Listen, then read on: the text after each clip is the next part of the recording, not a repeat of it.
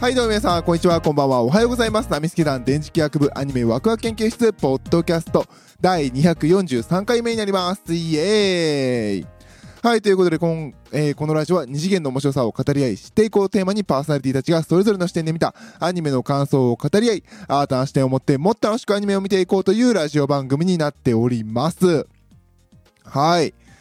えー、だ今回で、えー第243回目ということで、今回の話が、えー、アリア、ザ・クレプスコーロ の感想になります。イエーイちょっとね、毎回あの、アリアは徐々に徐々にこう、あの読みづらいイタリア語が、えー入ってきますね。えークレプスコーロ。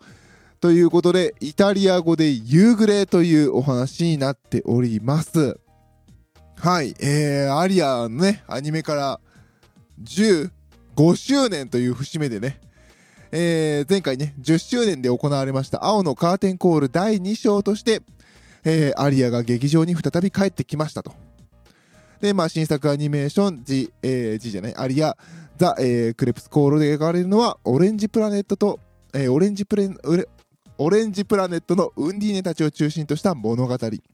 総監督、脚本を佐藤純一、えー監督を名取浩二でいいのかな、えーさんが、えー担当し、キャストはおなじみのメンバーに、アテナ役として佐藤里奈が新たに加わりました。そこにあるのは、新しさと変わらぬ魅力が同居するアリアの世界。さあ、未来に向かって共に漕ぎ出しましょうという風にイントロダクションにはなっております。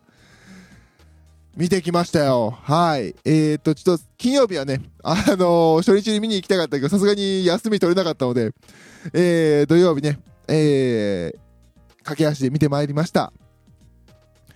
あの、今日ね、あの、本当は、えー、舞台挨拶もあったので、そっちのね、ライブビューイングとかも行ってもいいかなと思ったんですけど、まあ結構、えー、席が埋まっているのと、まあこの世の中の情勢っていうのもあってね、あのその、前の回がね、すげえ逆に空いてたのよ。みんなあの、その、ライブビューイングのね、舞台挨拶ライブビューイングとか舞台挨拶の方に行ってるので、逆にその一個手前が超空いててね、あの、ゆっくり、それこそね、本当にゆっくり見ることができました。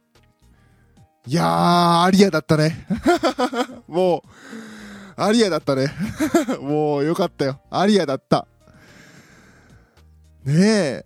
いやー。はい。あの、まあ、そんな感想を聞きたいじゃねえよっていう感じにもなるでしょうから。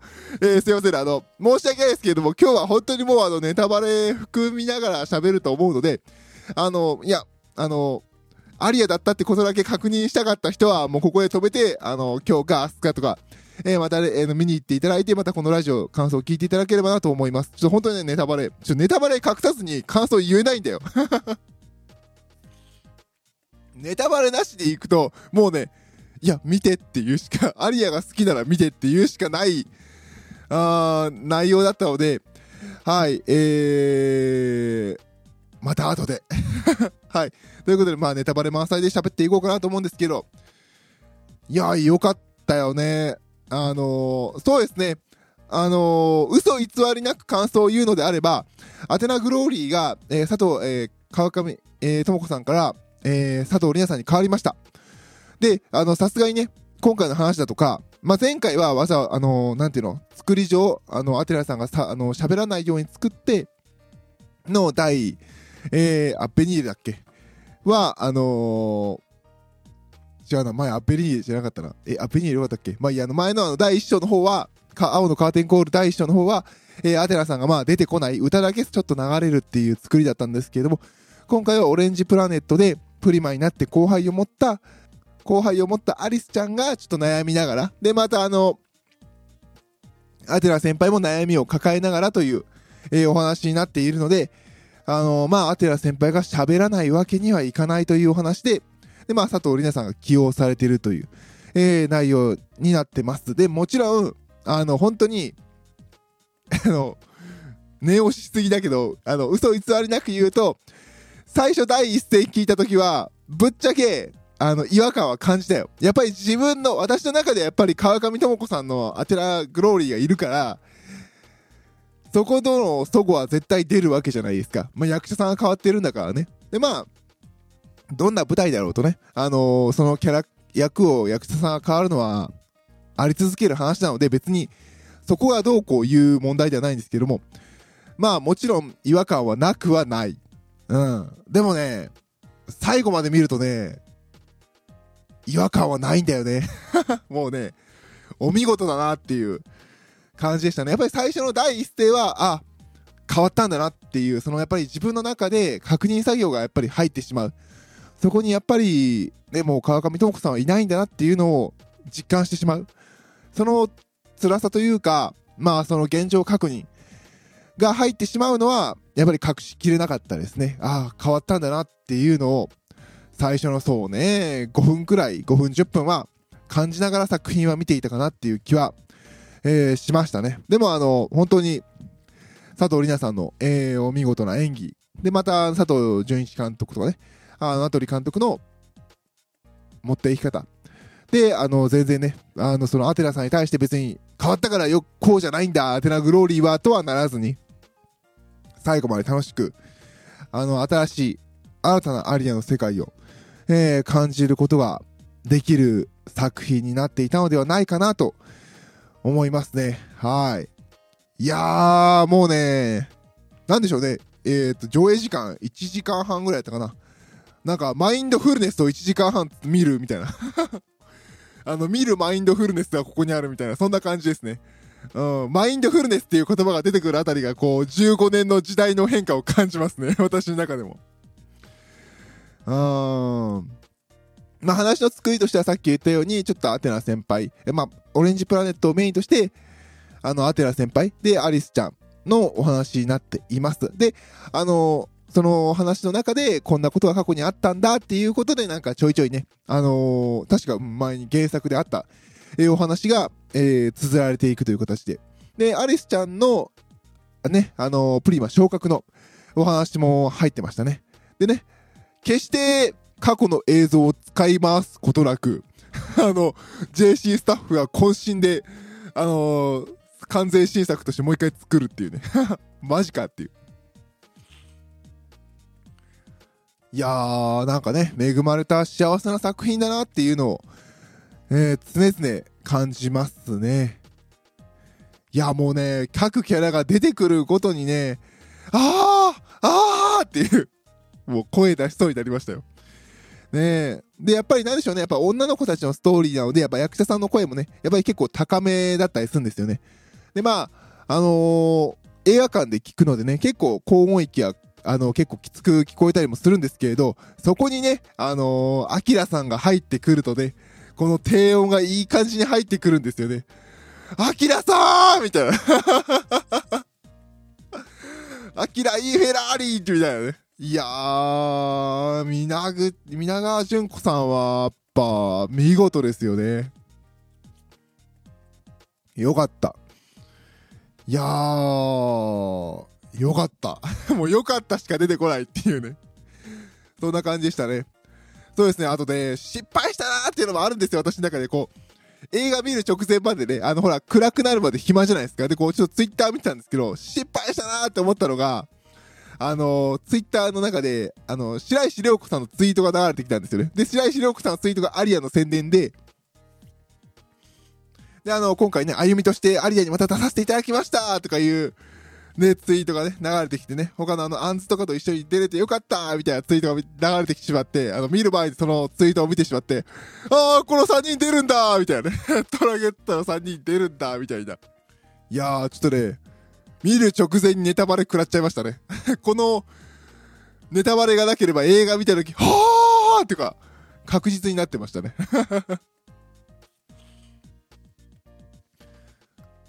いやー、なんでしょうね。まあ、なんでしょう、やっぱ、総決算みたいな。うん、満を持してというか、まあ、そんな感じでしたね。見ながら、ずっと噛み締めるように、えー、見てるお話でしたね。あとはそうですね、違和感といえば、まあ、なんでしょうね。まあ、これはもう視聴者側の完全な英語なんですけれど、やっぱオープニング、エンディングはね、一番第1期のあの、コンビが良かったなっていう気はしてるんですけれど、今回はオープニング曲、エンディング曲が、えー、安野清野さんになってます。でね、あの、安野清野さんはね、今回、えー、キャラクターとしても、えー、登場されていて、あの、ウッディさんのね、あの、シルフの、えー見習いで、あの、空を飛んでいてね、アーニャと、えー、幼馴染で、っていう話になってましたね。なんか、いい役やってんなーみたいな。いい役だったし、とても大事な役だったし、なんて言うんでしょうね。すごく、いいセリフでしたね。まあもういいセリフというか、もうこれ全編通して恥ずかしいセリフしかないんですけど、今回ほんと、なんか1時間半、えー映画の間ずっとあの、恥ずかしいセリフしかない 映画だったんですけど、いやー、安野京さんをね、オープニングエンディングもね、よかったよ。よかった。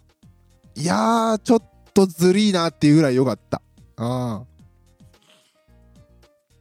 ちゃんとアリアだったし、あと、エンディングがビビった。マジで。えって思って。エンディングが流れてきて、あ、エンディングも安野京さんなんやって、ファーって流れていって、まあ優しいね。あの、そうね、あの、異世界食堂とかああいう感じの優しい安野清さんの音楽がずっと流れていて、ふとあの、コーラスとかも綺麗に入ってるわけですよ。はあ、いい曲やなと思いながらこう、一生懸命こう、クレジット見るわけじゃないですか。クレジットで流れてきて、エンディング曲、で、安野清って流れて、その下に、遠山直って書いてあるんですよ。あれってか思って、パって、え、何役って見たら、パって言ったら、あの、バディ、なんて書いてあったかな。えー、バディソングだったかな。コーラスだったかな。だから、まあ、コーラスが遠山直なんですよ。マジでこの曲みたいな。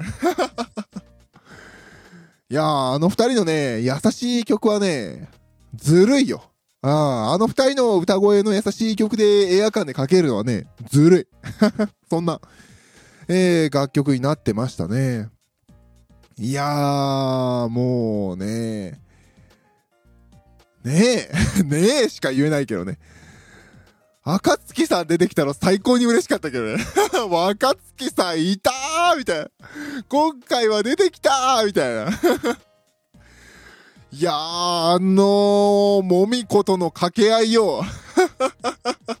ねえ。唯一恥ずかしくないセリフの人来たみたいな。ウッディさんはまだちょっと恥ずかしいよ。ウッディさんもね、あの、いいキャラだったけど。いやー、赤月さん出てきましたね。よかったよ、もう。ねえ、もう、煮え切らねえなーみたいな。15年経ってもお前はその絡みしかできねえのかみたいな。いやー、よかったね。そろそろね、あの、赤月さんに後輩を付け加えてあげて、あの、ほら、そんな言い方じゃ伝わりませんよぐらいの教えてくれる子、つけてあげないとあの人、あっこから先行かねえよっていう そんな感じが、えー、しましたね。いや、でもね、赤月さんと、ねえ、あかりの会話は、やっぱりこう、アリアだなっていう感じがしましたね。うん。ね、さっき言ったあの、安野京馬さんのやってるアレッタもね、シルフで。で、あの、アーニャをね、乗せてバーって空の上をかけていくシーンは、懐かしさもありましたよね。あったな、こんなシーンみたいな。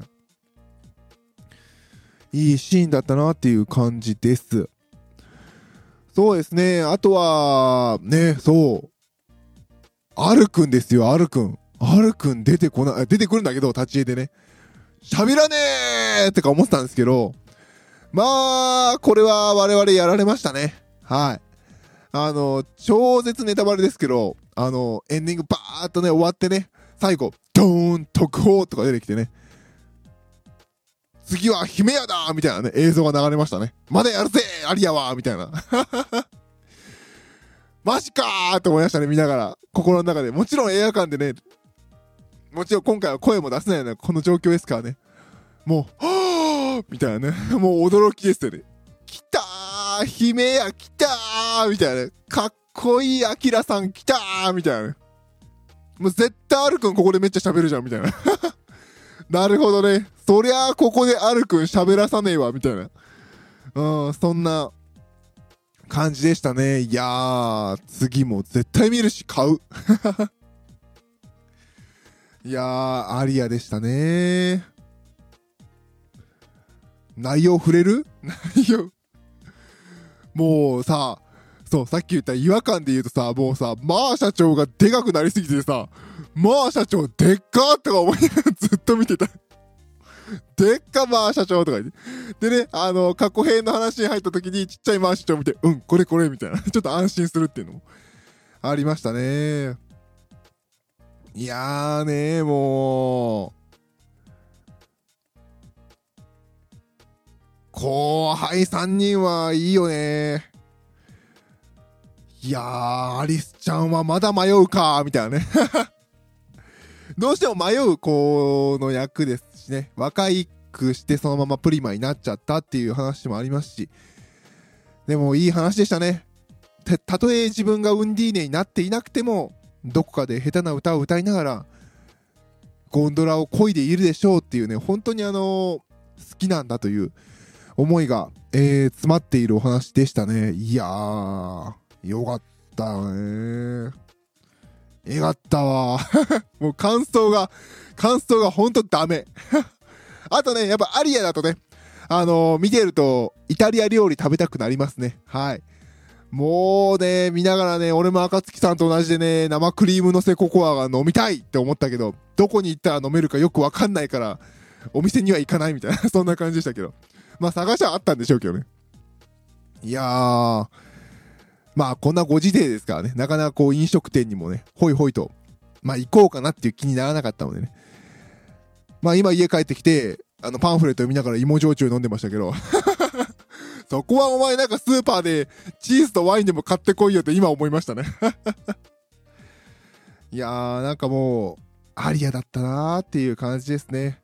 そう、パンフレットもさ、終わって、一応、いつも私パンフレットは映画見てから買う派なんですよね。で、映画見終わってパンフレット買いに行こうと思ったら、もう、店員さんがさ、もう、売れてるんでしょうね、入り口で。アリアのパンフレットが残り少数ですとか、次の、あの、上映後には、あの、上映後にはもう残っていない可能性がありますとか言ってて、大急ぎで買いましたね。グッズもいっぱい売ってたけども、とりあえずグッズは後ででいいやっていう感じで。とりあえずパンフっていう。まあ、パンフの値段見てびっくりしましたけど、2800円で多いみたいな。いやいやいやいやいやいや、お前、おい、ボルナ松竹と思ったけど、分厚さ見てびっくりしましたね。ああ、うんうんうんうん、仕方ねえわ、みたいな。確かに、前も同じこと思った気がする。あの、一章の時も。高えなとか言った後、分厚さ見て、うん、それはこれぐらいするわな、フルカラーだしっていう。